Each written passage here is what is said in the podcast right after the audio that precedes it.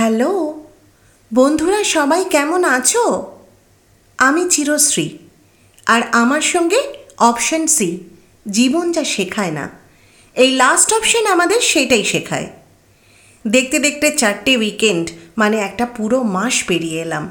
আর এই সব এপিসোডেই তোমাদের অনেক অনেক শুভেচ্ছা।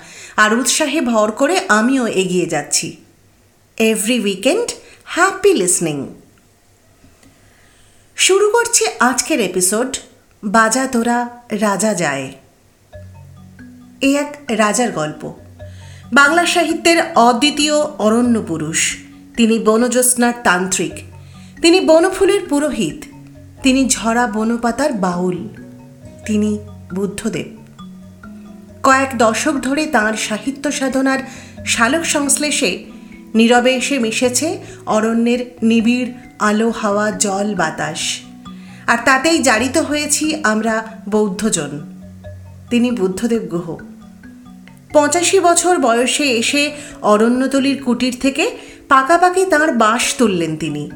আর রেখে গেলেন এমন এক লিগাসি যা বাংলা সাহিত্যে শুরু হয়েছিল প্রথমে সঞ্জীবচন্দ্র চট্টোপাধ্যায় এবং আরও পরে বিভূতিভূষণের বর্ণিল অরণ্য লেখার মাধ্যমে। বুদ্ধদেব নিজেও বিভূতিভূষণ মুগ্ধ। আরণ্যক তার অন্যতম প্রিয় উপন্যাস। যদিও তিনি নিজেই ক্ল্যারিফাই করে দিয়েছেন, বিভূতিভূষণ প্রকৃতিকে পুজো করেছেন আর তিনি প্রকৃতি প্রেমিকাকে রমণ করেছেন। পরবর্তী জীবনে তিনি বারবার পৌঁছে গিয়েছেন বাংরিপোষি, ম্যাকলাস্কিগঞ্জ, মারুমার, বেতলা, নেতারহাট আর কোয়েলের গাঢ় বুকের কাছে। আর আমরাও পেয়ে গেলাম জঙ্গলের বিপুল এক মঙ্গল কাব্য। শুধু তো জঙ্গলের নিবিড় উদ্ভিদ ঝরা পাতা বনপল্লবের বর্ণগন্ধের ধারাপাতি নয়, তার অরণ্য পাঁচালির পরতে পরতে মানুষের মেলাও কিন্তু কম আকর্ষণীয় নয়। আর হবে নাই বা কেন? তথাকথিত সভ্য সমাজ থেকে দূরে কোনো অখ্যাত অনামা জনপদেই তো তিনি বারবার খুঁজে নিয়েছেন তাঁর আত্মীয়দের। চোখ বন্ধ করলেই তিনি দেখতে পান নাজিম সাহেব কারোয়া চাঁদুবাবু, আবু সাত্তার আর বধুয়াদের। এইসব মানুষদের সঙ্গে তিনি হেঁটেছেন মাইলের পর মাইল। খুঁজেছেন, খুঁজে নিয়েছেন প্রকৃতির দুয়ারে পড়ে পাওয়া চোদ্দবানা প্রথম প্রকাশিত উপন্যাস জঙ্গলমহল। এরপর তার কলম থেকে একে একে বেরিয়ে এসেছে মাধুকরী, কোজাগর, চানঘরে গান বাংরিপশির দুরাত্তির একটু উষ্ণতার জন্য হলুদ বসন্ত আর কোয়েলের কাছে। জঙ্গলের অধিকার আর জ্যোৎস্নার অভিযান। যেন এই দুটোই সাংবিধানিক মান্যতা পেয়েছে। পাঠক ও যাত্রী সেই অভিযানে। আর অভিযান যে কখনো পুরোয় না, তা তিনি জানতেন। হলুদ বসন্ত উপন্যাসের জন্য আনন্দ পুরস্কার পেয়েছেন। শরৎ পুরস্কারেও সম্মানিত হয়েছেন। তার বাবা হওয়া এবং স্বামী হওয়া চলচ্চিত্রায়িত হয়েছে ডিকশনারিতে। এসব অবশ্য তাঁর শিল্পী সত্তার কাছে সামান্যই। তিনি যা পেয়েছেন তা সবচেয়ে দুর্মূল্য অপার ভালোবাসা।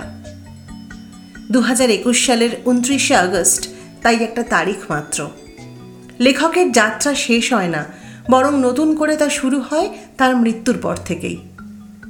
শূন্যতাই তো পূর্ণতার তীর্থপথের একমাত্র পাথেয়। আমি তখন ক্লাস সেভেন। প্রথম আপনার সঙ্গে পরিচয় করিয়ে দিয়েছিল আমার মা। শারদীয় আনন্দমেলার পাতায় তখন বুঁদ হয়েছিলাম রিভুর শ্রাবণে। তারপর একদিন সব ওলট পালট হয়ে গেল। স্কুলের লাইব্রেরি ক্লাসে পেলাম একটু উষ্ণতার জন্য। সারা রাত ঘোরের মতো কেটেছিল। এভাবেও এত অসম্ভব সুন্দর করে ভালোবাসা যায়? তারপর লবঙ্গীর জঙ্গলের হলুদ বসন্ত পেরিয়ে বাংরিপশির বাংলোয় দুরাত্রির কাটিয়ে ধীরে ধীরে কেমন যেন মোহগ্রস্ত হয়ে পড়লাম। ভালোবাসার ওই টান যে এত অমোঘ, তখন বুঝিনি। কোজাগরি পূর্ণিমায় জঙ্গলের গন্ধের ভেতর বারবার প্রেমে পড়েছি, এক নাম না জানা, অচেনা, বেপরোয়া, উদ্ধত, খামখেয়ালি, অথচ ভালোবাসার কাঙাল পুরুষের। মনে মনে তো তার সাথেই জঙ্গলের কুর্চি বিছানো পথে কোয়েলের পার ধরে হেঁটেছি বহুবার। আমার বালিশের পাশে পড়ার টেবিলে বুক শেলফে আপনি ছড়িয়ে রইলেন চিরটা কাল। দু হাজার পাঁচ সাল, প্রথম চিঠিটা লিখে ফেলি। দিন দশেকের মধ্যেই উত্তর এলো আমার প্রিয় লেখকের। সত্যি তিনি উত্তর দিলেন। সেই শুরু। এরপর পাতার পর পাতা আমিও লিখেছি। আর উনিও তার নিরলস উত্তর দিয়েছেন। শান্তিনিকেতনের আসা চিঠির ওপর দিকটা জুড়ে থাকতো সোনা ঝুরি। আবার বাংড়ি পশির লেখায় থাকতো লাল মেঠো পথ আর জঙ্গল। সানি টাওয়ার্স থেকে লেখা চিঠিতে শহরের ব্যস্ততার ছোঁয়া। ম্যাকলাস্কিগঞ্জের লেখায় ছোটনাগপুর আর পলাশ।